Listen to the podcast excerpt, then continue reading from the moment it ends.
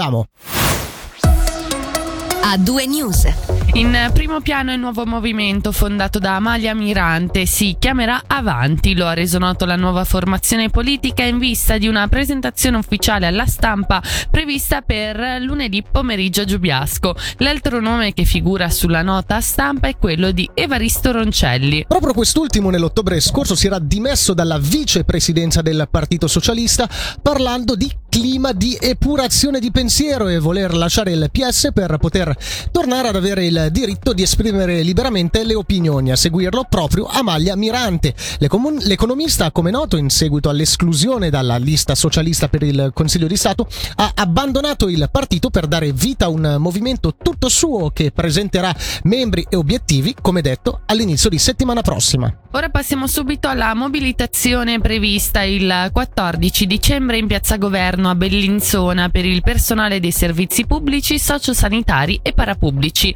All'appuntamento lanciato dalla Rete per la difesa delle pensioni prenderanno parte i sindacati VPOD e OCST docenti con un'azione simbolica attorno alla sede del Parlamento. Le rivendicazioni e le critiche sono comuni, si vuole evitare l'ulteriore taglio del 20% alle pensioni e si chiede ai partiti di rivedere la decisione di limitare le compensazioni del caro vita. Entrambi i rappresentanti sindacali sono a favore di un lancio congiunto di un'iniziativa popolare per finanziare un piano di compensazione per OCST docenti. Sentiamo Gianluca De Torre. Il 14 dicembre gli affiliati della IPCT, dipendenti cantonali, ma anche di case anziani o di alcuni comuni, già sul posto di lavoro faranno delle manifestazioni, dei gesti simbolici per segnalare la rivendicazione di un datore di lavoro che sia attento alle necessità dei dipendenti. E poi dopo nel corso del pomeriggio dalle 5, 5 e mezza in poi ci si riunirà a Bellinzona in piazza del governo intorno al Gran Consiglio facendo un gesto simbolico, un avvolgimento con una rete da cantiere dell'edificio ufficio del Gran Consiglio proprio per segnalare questo abbraccio, diciamo così, dei dipendenti nei confronti del Gran Consiglio che si troverà possibilmente a decidere questioni importanti. Il governo già per il mese di aprile del 2022 aveva varato un messaggio che indicava delle strategie per uscire da questo problema della cassa pensione della IPCT. Il Gran Consiglio ha indicato un'altra strada, la quale non sta portando ai benefici sperati. Nel frattempo la cassa pensione continua a peggiorare, remunerare al minimo possibile possibile legare gli averi di vecchiaia dei contributi che i dipendenti annualmente versano per eh, sostenere degli ammanchi dovuti anche a delle garanzie che sono state date per ragioni anche politiche, a causa delle quali si tratterebbe di fare un ulteriore taglio del 20% delle rendite pensionistiche, dopo che nel 2013 è stato fatto un taglio analogo. Noi chiediamo, qualora non si potesse fare retromarcia su queste misure, che si trovino delle misure compensative, maggiori accrediti di vecchiaia, sul quale da mesi chiediamo che si apra un tavolo di lavoro e sul quale da mesi siamo più piuttosto fermi. E questo è il motivo per cui iniziate a pensare ad un'eventuale iniziativa popolare? È uno dei motivi, senz'altro, anche perché c'è chi assolutamente non vuole entrare in materia, ritiene che la nostra sia una richiesta esagerata e noi riteniamo che eh, meritiamo l'attenzione che qualunque lavoratore ottiene un datore di lavoro, ossia sedersi intorno al tavolo e ragionare. Ma non si può continuamente interloquire con il Consiglio di Stato per poi avere un gran consiglio che decida un'altra cosa. Chi dovesse andare in pensione, per dire nel primo gennaio 2020, 2024 dovrebbe decidere se andare o meno, ebbene non sono neanche chiare le condizioni con le quali entrerebbe in pensione.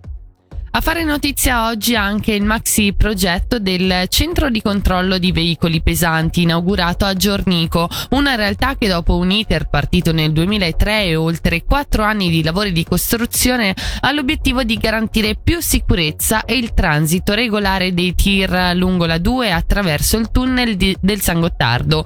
Per eseguire i controlli sono stati formati e assunti 50 nuovi assistenti di polizia. Fra poco alle 18 vi faremo sentire come funzionerà l'attività del nuovo centro. Qui vi anticipiamo un passaggio dell'intervista con il portavoce dell'Ustra Eugenio Sapia. Questo centro ha lo scopo di controllare soprattutto i mezzi pesanti che transitano verso nord, quindi che transitano all'interno della galleria del San Gottardo e quindi avrà il ruolo di rendere ancora più sicura la galleria del San Gottardo e eh, nel contempo di rendere più sicura anche l'utenza che usufruisce dell'autostrada in generale nel tratto eh, a cielo aperto. L'impulso è anche quello eh, economico per la regione e anche per la polizia cantonale che eh, ha ha assunto una cinquantina di nuovi collaboratori per eseguire questi controlli. Mezzi pesanti e gli autisti, quindi soprattutto il peso, l'altezza, il carico e le condizioni degli autisti.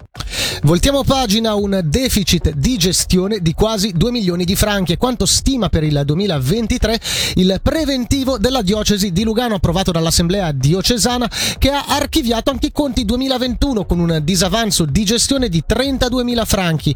Nel darne notizia la diocesi fa sapere che si stanno studiando delle strategie per contenere i costi e aumentare le entrate, in particolare nel settore immobiliare. Sentiamo l'addetto stampa della diocesi Luca Montagnier. Il risultato del 2021 porta un deficit basso che per noi è una chiusura sicuramente straordinaria e questo è dovuto al fatto che ci sono stati alcuni eventi straordinari che hanno permesso di poter chiudere con un deficit di solamente 30.000 franchi. Per quanto riguarda il preventivo 2023 invece questo è in linea con i preventivi degli anni scorsi, un deficit strutturale purtroppo che la diocesi continua a portare avanti e che si sta cercando piano piano di ridurre attraverso delle specifiche specifiche attività che stiamo portando avanti soprattutto sul ramo immobiliare. Uno di questi è stata la vendita di un immobile nel Luganese che ha portato un utile di più di un milione e poi vanno calcolati sempre all'interno di questi eventi straordinari anche donazioni ed eredità che eh, non possono essere chiaramente messe a preventivo. Sono ormai diversi anni che ci stiamo muovendo cercando di fare in modo che gli stabili nostri a reddito possano fruttare il più possibile. Ci sono già dei progetti in corso, la ristrutturazione di Casa Nazareth a Claro, sul quale c'è un investimento per creare degli appartamenti a reddito, come anche per esempio l'affitto degli spazi del Giornale del Popolo. Il nostro interesse sicuramente è quello dell'immobiliare, dopo ci saranno sicuramente anche altri aspetti come la sostenibilità di alcune realtà che la diocesi in questo momento porta avanti, si pensa per esempio alle scuole diocesane, trovando delle soluzioni tramite fondazioni per venire incontro anche ad aiutare l'importo che la diocesi dà per queste realtà sicuramente importanti importantissime per noi. Si è cercato di guardare tutti i centri di costo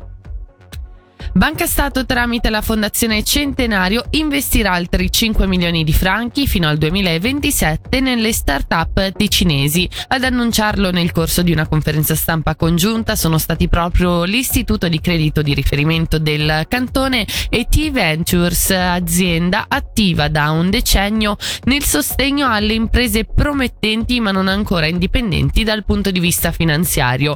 Ne parleremo di più attorno alle 18.10 con il presidente della direzione generale di Banca Stato Fabrizio Cieslakiewicz. Qui un'anticipazione dell'intervista di Angelo Chiello. Il mondo delle start-up, dunque attraverso T-Venture e la Fondazione Agire, è un mondo che sta crescendo, un mondo che sta dando dei risultati molto positivi e in questo proprio ambito Banca Stato ha deciso attraverso la Fondazione del Centenario di rinnovare questo sostegno a T-Venture fino al 2027 dando alla società un milione all'anno. Questo è per permettere proprio alla società che ha già raggiunto oggi il break even di poter avere ulteriori mezzi per poter investire e far crescere nuove società, nuove società che noi riteniamo siano fondamentali ed importantissime per il tessuto cantonale perché queste sono società di alta tecnologia con cervelli, gente eh, che magari vuol ritornare in Ticino e per cui questo per noi è di fondamentale importanza.